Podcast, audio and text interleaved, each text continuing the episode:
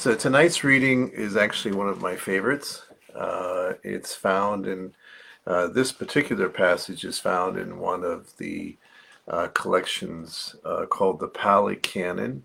If you're not familiar with that term, canon is a word that refers to canonical, which means that it's the established or the accepted or orthodox um, collection of scriptures um, that term can also be used in other expressions. Also, uh, in science, sometimes the idea of canonical means that uh, certain things are always done the same way, or you experience things the same way. Like our uh, when we, we when we remember an object, for example. So let's say, like I remember this um, little wooden ringer for the bell. Uh, we have a tendency to remember it uh, from the side or above.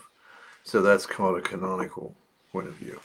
So canon is usually established uh, as a way to sort of kind of clarify what you believe are actual teachings of, of the of the Dharma or those that aren't. Um, the problem with canon is is that there's always um, some group that maybe had uh, references that your group doesn't have, and sometimes you know humans get into the game of well, this is the real, these are the real sayings of the Buddha. You'll be happy to know in the Dragonfly Sangha we are not a people of the book. While we uh, we deeply honor and respect the writings that are found throughout the millennia uh, from the Buddhist tradition, uh, for us this is a living practice that is based on those practices which have been handed down from generation to generation. So you also find that this particular passage has parallels in other sutras. Uh, so, for example, sutras, uh, the one sutra called the Diamond Sutra, which interestingly, the Diamond Sutra is the oldest published book. It was the first published book. Uh, it was published on wooden blocks, and it was the first uh, one to be published. So it it, it predates the um, what's the name of the Bible that was uh, uh, well no the first published the Gutenberg Bible yeah predates it by quite a bit. I think the Diamond Sutra came out around the ninth century of the Common Era, so it's pretty early. At least as far as we know, that's the first book. And also the Shurangama Sutra. So the Diamond Sutra and the Shurangama, Shurangama Sutra also sort of reflect the idea that's being expressed here uh, by Shakyamuni Buddha. And I'm going to get into this text by talking about it in two ways. And this is something you should know that's always done with sacred texts. And it could be really done with any kind of text.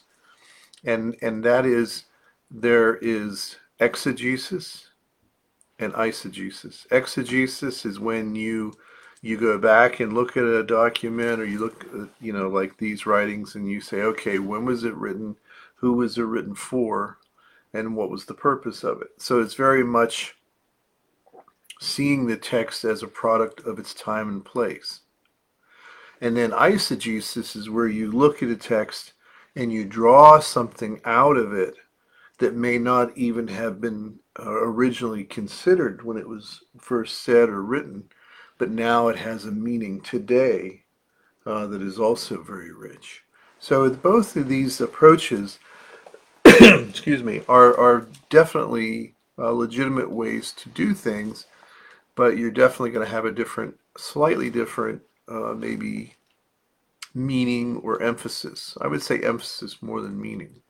Now, the sutra, uh, the Magandiya Sutra, really was about Magan, Magand, was actually a non-practitioner who uh, was a hedonist and came to the Buddha and was going to challenge him uh, when the Buddha was residing, I think, in Kuru. And uh, basically, it's a dialogue between uh, Shakyamuni Buddha and and this fellow. And at the end, this fellow is uh, convinced of Shakyamuni's wisdom, and Magandiya uh, joins the order. He goes through a few months probation, and then he's fully ordained because of his advanced understanding. But he was a hedonist, and so he came to Shakyamuni because he was like, "Who's this guy saying that the pleasures of the flesh are bad? You know, what's wrong with that, man? Just eat, drink, and be merry." And he's expecting the Buddha to sort of go at it like, you know, you you, you these things are forbidden, or you shouldn't do these things. And of course, he doesn't. And he uh, uses some very colorful illustrations, which include leprosy and and and other uh, afflictions, to basically say to uh, Magandiya that it's not that there's anything wrong with these things. It's just these things do not bring fulfillment, and they do not bring abiding peace. And so uh, the Buddha takes, in this description, he takes a bit of a, uh, I would say, a middle way approach to things and says that, you know, we shouldn't get too attached or too absorbed by material things or, or things of sensual pleasures or senses, whether it be eating, sex, etc., because those things ultimately won't satisfy us in terms of our true nature um, as I've said many places, many times, um, it's not about the things themselves being bad or even wanting those things or desiring them. It's just that we have our desire for those things usually gets mixed up with what they'll actually give us or what they actually mean. So if we can if we can want something without being overly attached or attaching some ultimate meaning to it that it can't possibly carry, then there's nothing wrong with anything in and of itself. It's it's the mind state that we bring to the object, whatever that might be. So that's kind of where the focus goes uh, in that original text, and it's like I said, it's kind of interesting. Um, it's not very long; it's fairly short, and you could read it. There are different translations. You could read some of these, especially Pali Canon uh, texts, you could read them in a somewhat uh, um, somewhat of a monastic bias. Um, and there's no doubt in my mind, and I don't have time to go into all that here, but there's no doubt in my time or my my opinion that a lot of these writings are written from the perspective of wherever you happen to be. And a lot of these texts were composed under Ashoka, great emperor, Buddhist emperor. And so uh, at that time, the form of Buddhism that was most popular was more of the monastic, you know, living in cloistered uh, groups together, which wasn't the way it was the original, at least as far as we know, story of Shakyamuni. They didn't live together in community. They would gather during the rainy season but other than that, they didn't. But we're talking about centuries later, there's the establishment of an official monastic community, or the community of the ordained, who have to be monastic in this case. So that it tends to have a slant. when you read some of the same teachings, as I will give you some uh, from the Diamond Sutra and the Shurangama Sutra, those sutras are coming from uh, what traditionally is called the great vehicle approach, whereas the uh, the monastics are called the, the smaller vehicle. They're not called that by themselves. The, the bigger vehicle, people call them the smaller vehicle. so the opinion is, is that they're, they're too narrow in their interpretation of what Shakyamuni said. And this, and I, and so I want to get into the, the text itself because that's what's most important tonight. But I want to let you know that up front that I'm not. We are. We don't believe in these sutras that they're the the inerrant or infallible words of Shakyamuni or anybody else. We believe these are inspired documents that often contain a great deal of wisdom. But I have absolutely no problem completely, and I've never had that completely but disagreeing with something that I might find in the sutra that doesn't fit with my own knowledge and understanding. Interestingly, that's what we're admonished to do as good Buddhists because in the Kalama Sutra, the Buddha is recorded as saying you shouldn't believe something just because it's found in a holy book, that you should test it for yourselves. So I just want to make sure you guys understand that. If you go reading the sutras uh, on your own, just understand that sometimes you'll find things there that you might not agree with. And that might mean A, you don't understand it, or B, it just doesn't fit with your experience. And that's fine. Okay, so let's go back to our, our passage because uh, this is one of my favorite sayings uh, attributed to Shakyamuni. Those who cling to perceptions and views wander the world offending people. I think that should be pretty easy for us to relate to, particularly in the social media world, right? What is social media but you know the gossip uh, circle uh, expanded uh, somewhat seemingly infinitely at times, and you know people have all their perceptions and their views, and they go wandering around offending people. and I think that's probably experience you've all had. And uh, so I just want to talk a little bit about the meaning of this passage. Now, in order to really do that effectively, I believe you always, before you talk about anything, you have to define your terms. So this passage is interesting because the terms in here, if we look at the etymology, which etymology is from an old Greek word that means true meaning or original meaning. If we look at the etymology of some of these words, it's quite revealing. So I'm going to do that, breaking each each line down. So when Buddha says those, what does that mean? Well, first of all, those refers to, it could be that were beheld, that beheld, or those who beheld, they beheld, or that beheld.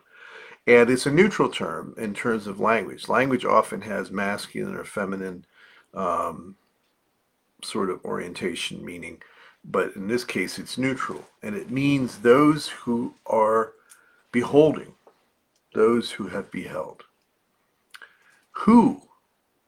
Those who. What does who mean? And this is interesting because the, the in, in the Germanic origins of this word, who, it's it's also uh, the word or the letters, the prefix W E R, were, and not like we think of were, but it's the idea of something that is joined together. So if you're a fan of horror movies and monster films like I am, there's the werewolf, W E R W O F. So what does were mean? It means human. It means human. It means a particular type of being. And in this case, it means a human being. And it has a masculine sort of energy around that word. And so there you go. Those are our first three. Those who. Those who. That that is it is those who are beholding something and they are joining with this in a way that is, is very strong. And then we have the word cling. So those who cling. So what's the word meaning of the word cling?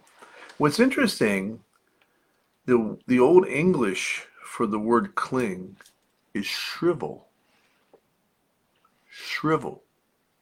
And also to wrinkle or to shrink something.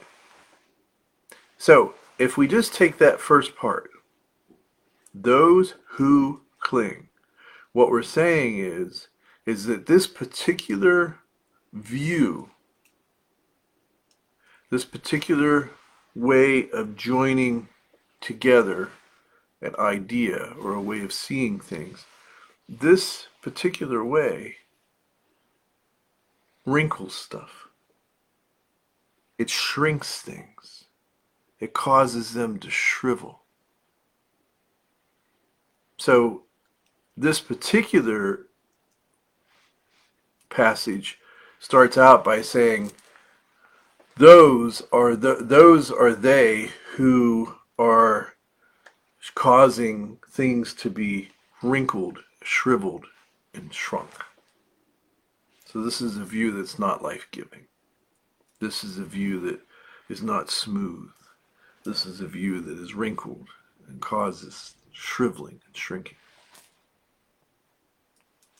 Perceptions. What does the word perception mean? Those who cling to perceptions. So the word perception, when you go back to the etymology of it, it means to see, through something. It means to see through something. And it has a sort of a masculine energy, and it's the idea of seizing something. So a perception is not sort of passive, but but more it's it's more assertive, one might say. And what you're doing is you're you're seizing something to see through it. So those who uh, cling to perceptions, uh, it says that basically the way they're seizing upon things and grabbing them is in a way that is causing things to shrivel and shrink. So this gives us a particular understanding because you can say these words generally, right? But the meaning here is that those are folks who are are you know kind of shrinking or shriveling whatever it is that they've seized.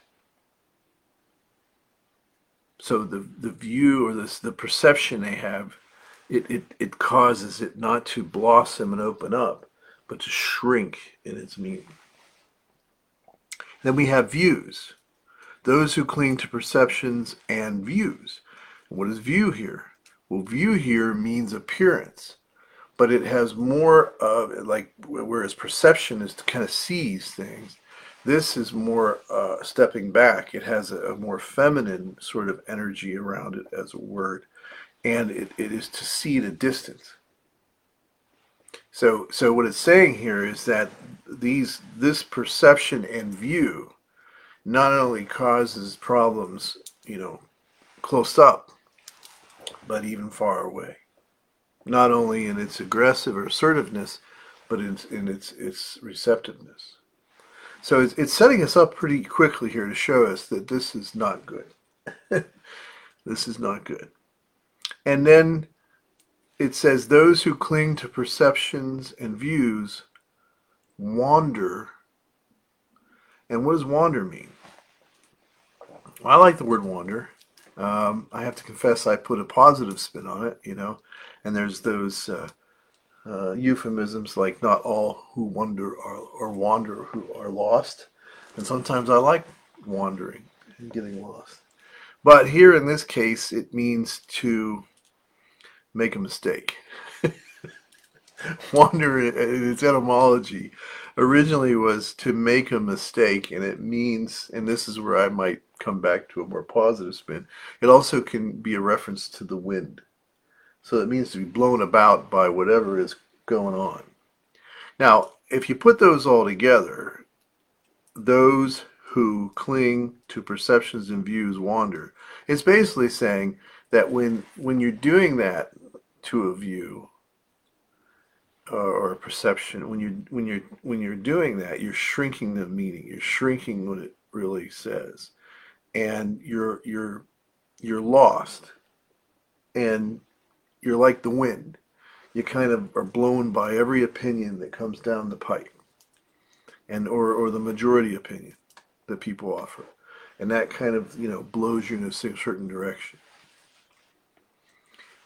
those who cling to perceptions and views wander the world. And what is the world uh, in a reference to here? The world here, uh, in the in even the etymology of the word world, it refers to the idea of the age of man, the age of humans, and again, it has that it has that W were were slash man.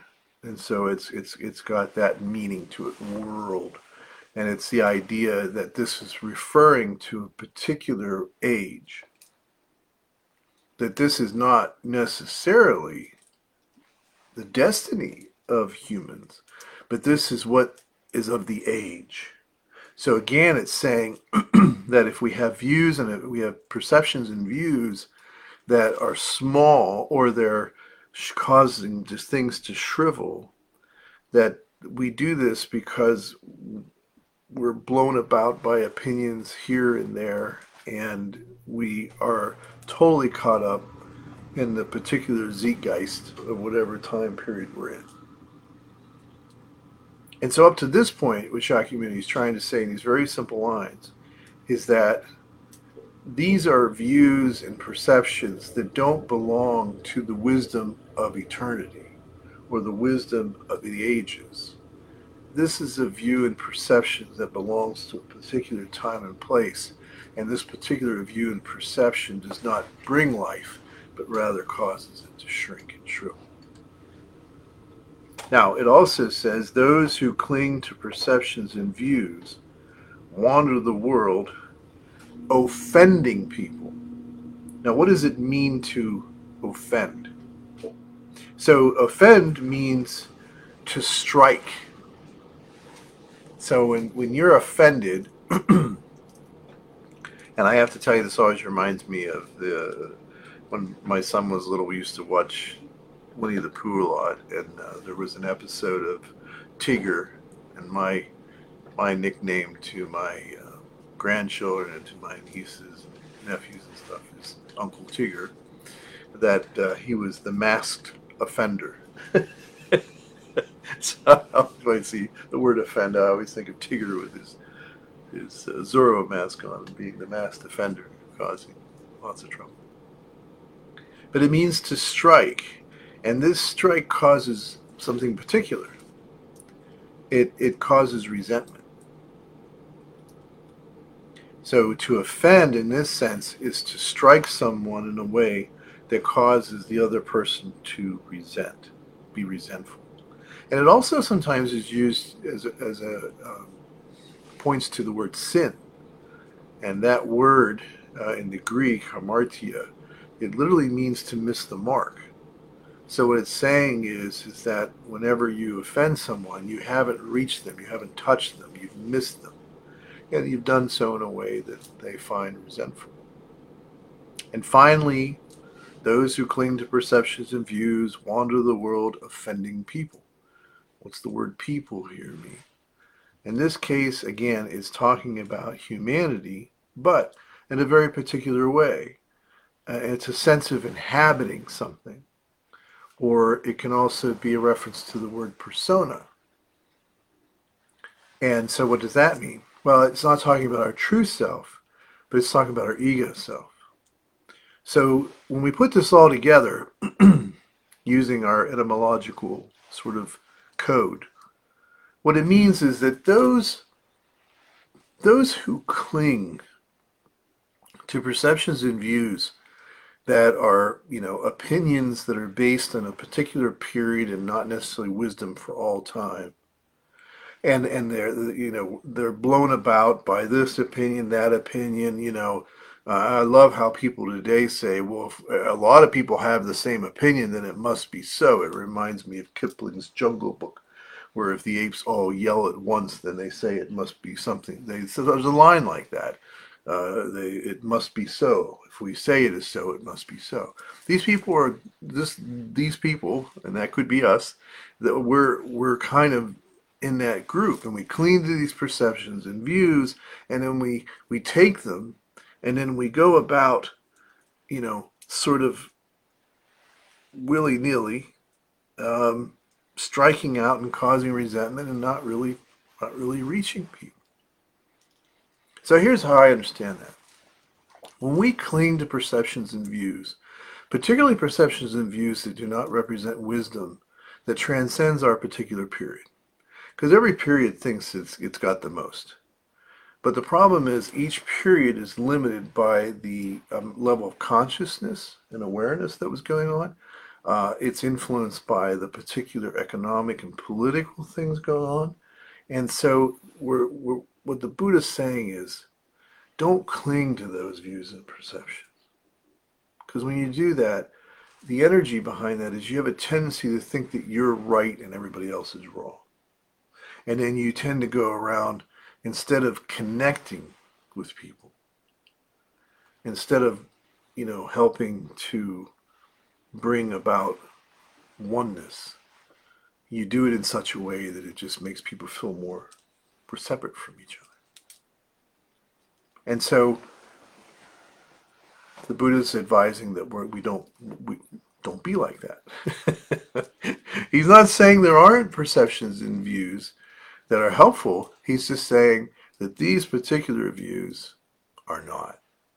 They cause us to divide things into dualities, the good guys and the bad guys. They they cause us to sort of think that the age we're living in is the most important age. And and they tend to not be focused on wisdom that transcends a particular period of time. And I think that's something we could all contemplate and perhaps work at. Now, as I said to you before, there's there's uh, in the Diamond Sutra and the Shurangama Sutra, there's also references that are very similar to this, and I just want to share those real quick with you. And again, we're we're diving into the text here. So in the Diamond Sutra, here's a passage that parallels um, what we found in in the um, Magandiya Sutra. If the minds of these sentient beings cherish these notions, cherish these notions, then they will cling to a self, a person, a sentient being, and a lifespan. If they cherish the no- notion of dharmas, they will cling to a self, a person, a sentient being, and a lifespan. Why? If they cherish the notion of non dharmas, they will cling to a self, a person, a sentient being, and a lifespan. Therefore, one should not cherish dharmas or non dharmas. For this reason, the Tathagata often teaches this is the big line know that my dharma is like a raft.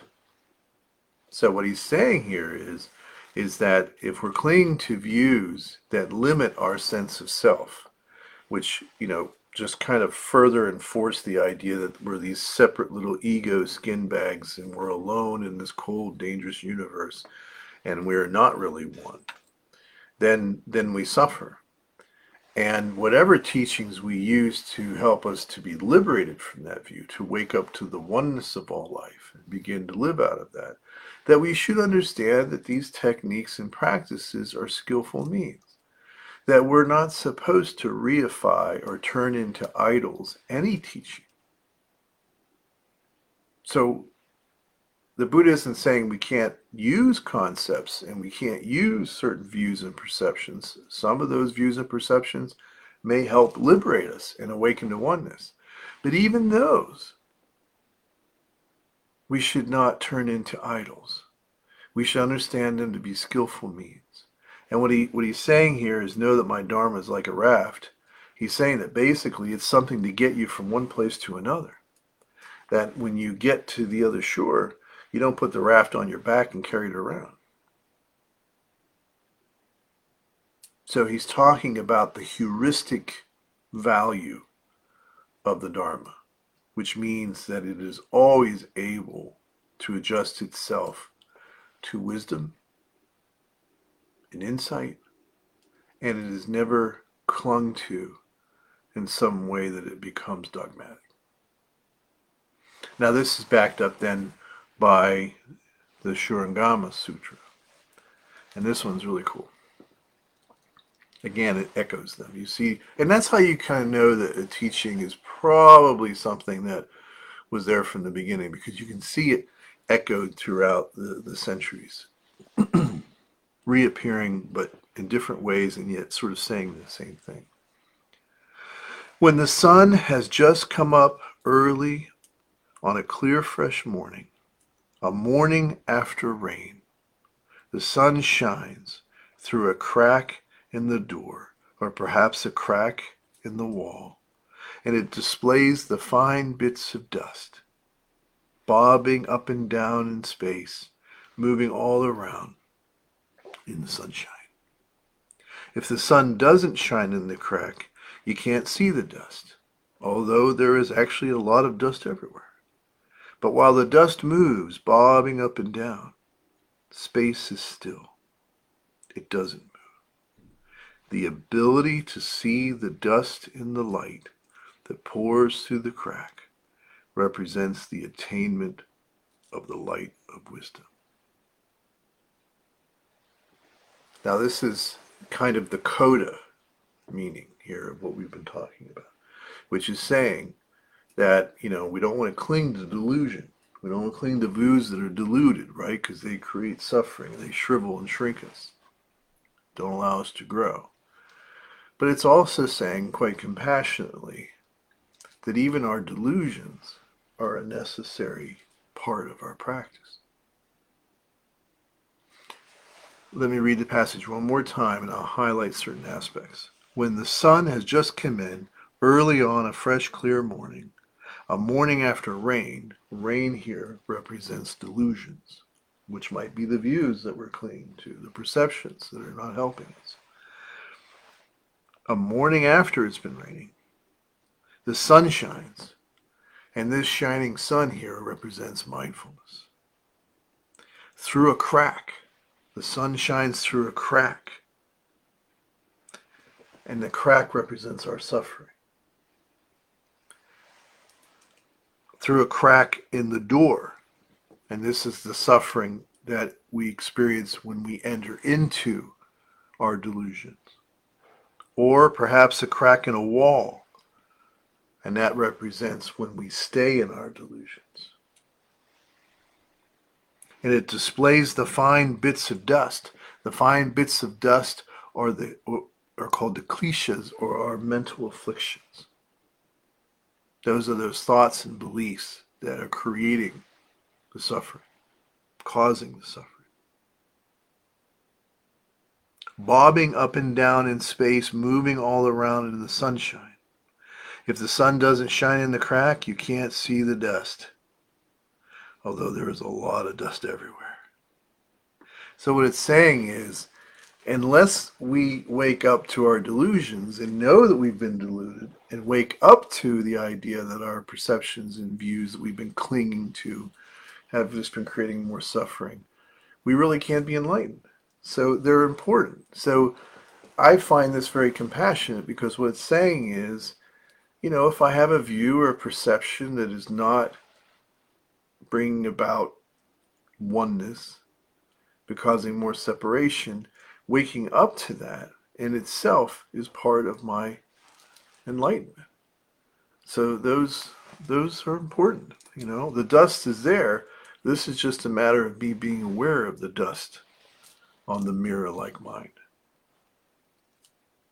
And it says here that the dust moves bobbing up and down and then space is still. So what it's saying here is, is that when we observe the mind from the from the practice of meditation, you know, all these thoughts and feelings, we begin to be able to observe them and we stop reacting to them. And that can be very helpful to us whenever we find ourselves caught up in an opinion or a view or a perception that we can sort of step back and we can observe it and see it more clearly. And then finally, it, it just says the ability to see the dust in the light, which is clarity, that pours through the crack, our suffering, represents the attainment of the light of wisdom. So, in summary, when we look at this passage, it's very rich and very full. And what it's trying to help us to see is that if we find ourselves clinging to an opinion or or a view, then we have to sort of ask ourselves why we clinging to that? And and does our view represent the wisdom of the ages? Or is it some kind of new fad or a new idea that's maybe only been around for a hundred years? We want to always measure it against the light of wisdom. And when we find that we have been deluded, that we have had opinions that maybe were creating more suffering for us, we don't want to get sort of down on ourselves, uh, but but generate compassion towards ourselves and realize that making those mistakes was part of the path. And furthermore, when you see someone offering an opinion or a viewpoint that you totally disagree with or you feel is an unhealthy view or whatever you want to say, try to be compassionate towards them too and realize that, like you, that might not be the last opinion they hold. That if they are practicing the way of mindful living and clarity, they might come to a different sense of awareness and change their mind. We have a hard time today letting people change their minds. We think that you have to always have had the same view. I feel so bad for young people today who, you know, grew up in this age where they're always constantly not writing in their yearbook or in their diary, but they're putting it up online and, you know, Facebook and, and, and Twitter and Instagram and, you know, all that stuff. And, you know, so a view that someone might have had 20 years ago is now you're they're saying, well, because you had that view at one time, we're to cancel you now. And I just think that so silly at best, um, lacking in compassion at worst.